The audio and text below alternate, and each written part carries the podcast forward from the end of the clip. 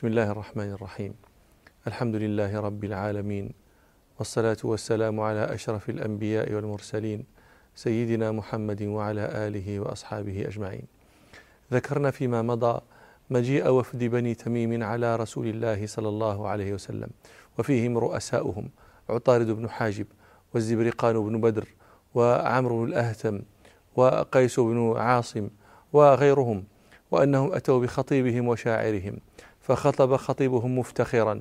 فلما سكت أمر رسول الله صلى الله عليه وسلم ثابت بن قيس بن شماس أن يخطب خطبة يعني بمعنى ما خطب به خطيبهم. فخطب ثابت بن قيس رضي الله عنه فأحسن. ثم قام شاعرهم وهو الزبرقان بن بدر فقال نحن الكرام فلا حي يقاربنا. منا الملوك وفينا يقسم الربع. ونحن نطعم عند القحط مطعمنا. من الشواء إذا لم يؤنس القزع وننحر الكوم عبطا في أرومتنا.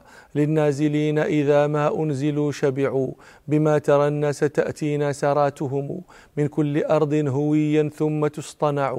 فمن يفاخرنا في ذاك نعرفه فيرجع القوم والأخبار تستمع.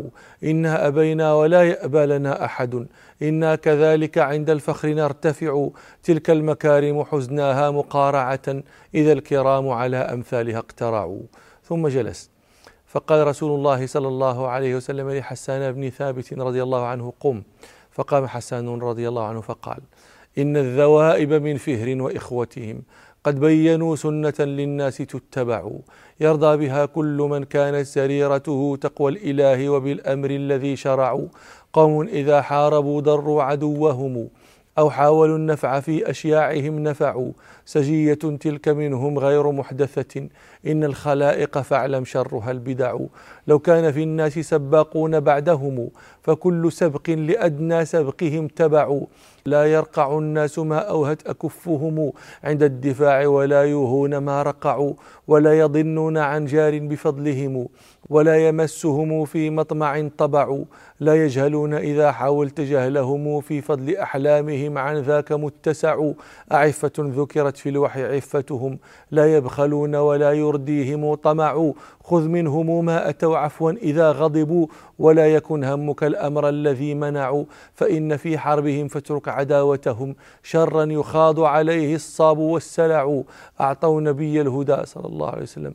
أعطوا نبي الهدى والبر طاعتهم فما ونا نصرهم عنه وما نزعوا.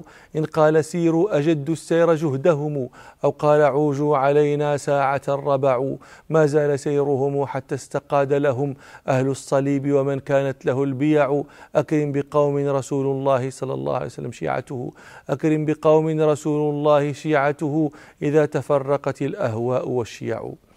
ويقال إن الزبرقان بن بدر قال أيضا أتيناك كيما يعلم الناس فضلنا إذا احتفلوا عند احتضار المواسم بأن رؤوس الناس في كل موطن وأن ليس في أرض الحجاز كدارم وأنا نذود المعلمين إذا انتخوا ونضرب رأس الأصيد المتفاقم وأن لنا المرباع في كل غارة نغير بنجد أو بأرض الأعاجم.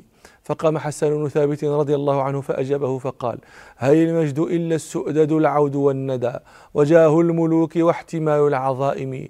نصرنا وآوينا النبي محمدا صلى الله عليه وسلم. نصرنا وآوينا النبي محمدا على انفراد من معد وراغم. نصرناه لما حل وسط ديارنا بأسيافنا من كل باغ وظالم. جعلنا بنينا دونه وبناتنا وطبنا له نفسا بفيء المغانم.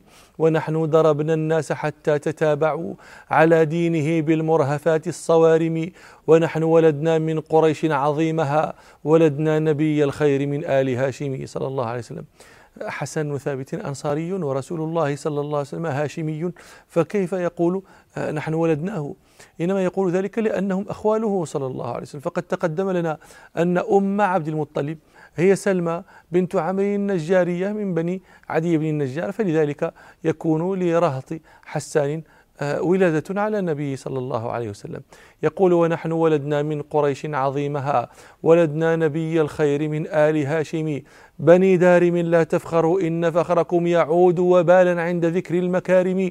هبلتم علينا تفخرون وأنتم لنا خول ما بين ظئر وخادم. هذه في الحقيقة هذه. ما عندهم جواب على مثل هذا. يقول هبلتم. علينا تفخرون. وأنتم لنا خول ما بين ظئر وخادم. فإن كنتم جئتم لحقن دمائكم وأموالكم أن تقسموا في المقاسم فلا تجعلوا لله ندا وأسلموا ولا تلبسوا زيا كزي الأعاجم. فيقال إن التميميين قالوا عند ذلك وربكم إن هذا الرجل لمؤتله لخطيبه أخطب من خطيبنا ولشاعره أشعر من شاعرنا ولأصواتهم أعلى من أصواتنا ثم آه، إنهم أسلموا جميعا. وقد أثنى عليهم رسول الله صلى الله عليه وسلم. فقد روى البخاري ومسلم في صحيحيهما عن أبي هريرة رضي الله عنه قال لا أزال أحب بني تميم بعد ثلاث سمعته من رسول الله صلى الله عليه وسلم يقولها فيهم. سمعت رسول الله صلى الله عليه وسلم يقول هم أشد أمتي على الدجال قال وجاءت صدقاتهم فقال النبي صلى الله عليه وسلم هذه صدقات قومنا قال وكانت سبية منهم عند عائشة فقال رسول الله صلى الله عليه وسلم لها أعتقيها فإنها من ولد إسماعيل. ولما أسلم وفد بني تميم سألوا رسول الله صلى الله عليه وسلم أن يؤمر عليهم أحدهم. فاقترح أبو بكر أحد الوفد واقترح عمر آخر فاختلفا وتماريا عند رسول الله صلى الله عليه وسلم. روى البخاري ومسلم في صحيحيهما. عن عبد الله بن الزبير رضي الله عنهما أنه قدم ركب من بني تميم على النبي صلى الله عليه وسلم. فقال أبو بكر أمري القعقاع بن معبد. وقال عمر بل أمي الأقرع بن حابس. فقال أبو بكر لعمر ما أردت إلا خلافي. فقال عمر ما أردت خلافك. فتماريا حتى ارتفعت أصواتهما فنزل في ذلك قول ربنا يا أيها الذين آمنوا لا تقدموا بين يدي الله ورسوله واتقوا الله إن الله سميع عليم. يا أيها الذين آمنوا لا ترفعوا أصواتكم فوق صوت النبي ولا تجهروا له بالقول كجهر بعضكم لبعض أن تحبط أعمالكم وأنتم لا تشعرون. ولعله لأجل ما ذكرنا كانوا يتفاخرون أمام رسول الله صلى الله عليه وسلم. روى الحاكم في مستدركه عن عبد الله بن عباس رضي الله عنهما قال جلس إلى رسول الله صلى الله عليه وسلم قيس بن عاصم والزبرقان بن بدر وعمرو بن الأهتم التميميون. ففخر الزبرقان فقال يا رسول الله أنا سيد تميم والمطاع فيهم والمجاب فيهم أمنعهم من الظلم وآخذ لهم بحقوقهم وهذا يعلم ذاك. يشير إلى عمرو بن الأهتم. فقال عمرو بن الأهتم والله يا رسول الله إنه لشديد العارضة مانع لجانبه مطاع في ناديه. فغضب الزبرقان وقال والله يا رسول الله لقد علم مني غير ما قال. يعني علم مني أكثر مما قال. قال وما منعه أن يتكلم به إلا الحسد. فغضب عمرو الأهتم فقال أنا أحسدك. فوالله إنك لئيم الخال حديث المال أحمق الوالد مضيع في العشيرة.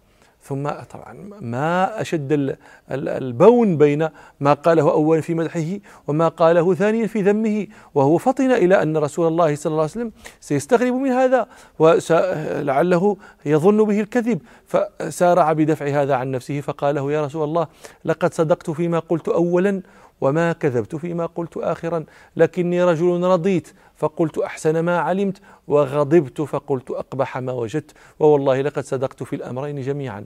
فقال رسول الله صلى الله عليه وسلم حينئذ الكلمة المشهورة إن من البيان لسحرا إن من البيان لسحرا. وقدم وفد بني أسد هم بنو أسد بن خزيمة بن مدركة بن الياس بن مضر. روى البزار والنسائي في السنن الكبرى. عن ابن عباس رضي الله عنهما قال قدم وفد بني أسد على رسول الله صلى الله عليه وسلم فتكلموا فقالوا للنبي صلى الله عليه وسلم قاتلتك العرب ولم نقاتلك ولسنا بأقلهم عددا ولا أكلهم شوكة.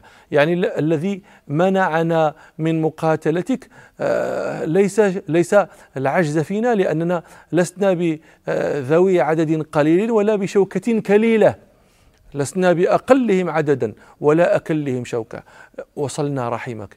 فأنزل ربنا سبحانه قوله يمنون عليك أن أسلموا.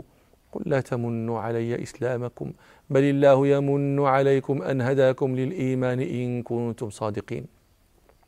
ثم قدم وفد بجيلة فيهم الصحابي المشهور جرير بن عبد الله البجلي رضي الله عنه وجاء ومعه من قومه مئة وخمسون رجلا. روى الإمام أحمد. وابن حبان وابن خزيمة عن جرير بن عبد الله البجلي رضي الله عنه قال لما دنوت من المدينة أنخت راحلتي ثم حللت عيبتي العيبة الصندوق الذي فيه الثياب. قال ثم لبست حلتي ثم دخلت. فإذا رسول الله صلى الله عليه وسلم يخطب قال فرماني الناس بالحدق رماه الناس بأبصارهم. طبعا هذا شيء مفهوم. هو لما رأى الناس نظروا إليه عندما دخل فهم أن الحديث كان عنه. فقال فقلت لجليسي يا عبد الله ذكرني رسول الله صلى الله عليه وسلم. قال نعم ذكرك آنفا بأحسن ذكر بينما هو يخطب إذ عرض له في خطبته عرض للنبي صلى الله عليه وسلم في خطبته أن يقول يدخل عليكم من هذا الباب أو من هذا الفج من خير ذي يمن وإن على وجهه مسحة ملك. قال جرير فحمدت الله عز وجل على ما أبلاني. ثم أسلم جرير وقومه وبايعوا رسول الله صلى الله عليه وسلم. روى البخاري ومسلم عنه رضي الله عنه. قال بايعت رسول الله صلى الله عليه وسلم على إقام الصلاة وإيتاء الزكاة والنصح لكل مسلم. وقدم مع بجيلة وفد أحمس. روى أحمد عن طارق بن شهاب رضي الله عنه قال قدم وفد أحمس ووفد قيس على رسول الله صلى الله عليه وسلم. فقال رسول الله صلى الله عليه وسلم ابدأوا بالأحمسيين قبل القيسيين. ثم دعا صلى الله عليه وسلم أحمس فقال اللهم بارك في أحمس وخيلها ورجالها يقول ذلك صلى الله عليه وسلم سبع مرات. ثم أرسل رسول الله صلى الله عليه وسلم جرير بن عبد الله البجلية لهدم ذي الخالصة. ذو الخلصة كان بيتا فيه صنم باليمن تعبده دوس وخثعم وبجيلة ومن كان ببلادهم آه، من العرب. روى البخاري ومسلم. عن جرير رضي الله عنه قال قال لي رسول الله صلى الله عليه وسلم ألا تريحني من ذي الخلصة؟ قال وكان بيتا في خثعم يسمى كعبة اليمانية. فقلت بلى. قال فانطلقت في خمسين ومائة فارس من أحمس وكانوا أصحاب خيل. قال وكنت لا أثبت على الخيل. فذكرت ذلك للنبي صلى الله عليه وسلم. قال فضرب في صدري حتى رأيت أثار أصابعه في صدري. وقال اللهم ثبته واجعله هاديا مهديا. قال فما وقعت عن فرس بعد. آه، قال فانطلق إلى إلى ذي الخلصة فكسرها وأحرقها ثم بعث إلى رسول الله صلى الله عليه وسلم يخبره بذلك. فقال رسول جرير لرسول الله صلى الله عليه وسلم لما بلغ إليه والذي بعثك بالحق ما جئتك حتى تركتها كأنها جمل أجرب قال فبارك صلى الله عليه وسلم في خيل أحمس ورجالها كما تقدم. ثم وفد وفد عبد القيس. وعبد القيس هذه قبيلة كبيرة جدا. هم عبد القيس بن أفصى بن دعمي بن جديلة بن أسد بن ربيعة بن زاي بن معد بن عدنان. كانوا يسكنون البحرين وما ولاها من أطراف العراق. وقد كان وفد منهم وفد قبل ذلك على رسول الله صلى الله عليه وسلم. كانوا بضعة عشر راكبا كبيرهم الأشج العبدي. روى البخاري ومسلم في صحيحيهما. عن عبد الله بن عباس رضي الله عنهما قال إن وفد عبد القيس أتوا رسول الله صلى الله عليه وسلم. فقال لهم رسول الله صلى الله عليه وسلم مرحبا بالوفد الذين جاءوا غير خزايا ولا ندامة. فقالوا له يا رسول الله إن هذا الحي من ربيعة نأتيك من شقة بعيدة وإننا آه، بيننا وبينك هذا الحي من كفار مضر وإنا لا نستطيع أن نصل إليك إلا في شهر حرام فمرنا بأمر نخبر به من وراءنا ندخل به الجنة. قال فأمرهم صلى الله عليه وسلم بأربع ونهاهم عن أربع. قال أمرهم بالإيمان بالله وحده. فقال صلى الله عليه وسلم هل تدرون ما الإيمان بالله؟ قالوا الله ورسوله أعلم. قال شهادة أن لا إله إلا الله وأن محمد رسول الله وإقام الصلاة وإيتاء الزكاة وصوم رمضان وأن تؤدوا خمس من المغنم. ولم يذكر لهم صلى الله عليه وسلم الحج في هذا الحديث لأنه لم يكن فرض بعد. ونهاهم صلى الله عليه وسلم عن أربع عن الدباء والحنتم والمزفت والمقير. قال صلى الله عليه وسلم احفظوه وأخبروا به من وراءكم.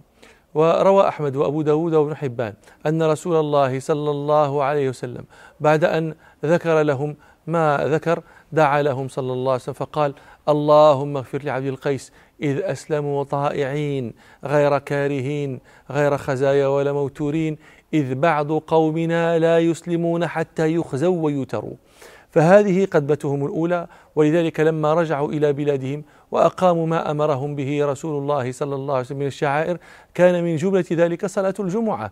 فكانت أول جمعة صليت في الإسلام في غير مسجد رسول الله صلى الله عليه وسلم. روى البخاري في الصحيح. عن ابن عباس رضي الله عنهما قال إن أول جمعة جمعت. بعد جمعة في مسجد رسول الله صلى الله عليه وسلم في مسجد عبد القيس بجواثة جواثة آه، قرية في البحرين. ونكمل حديثنا فيما نستقبل إن شاء الله. سبحانك اللهم وبحمدك أشهد أن لا إله إلا أنت أستغفرك وأتوب إليك. والحمد لله رب العالمين.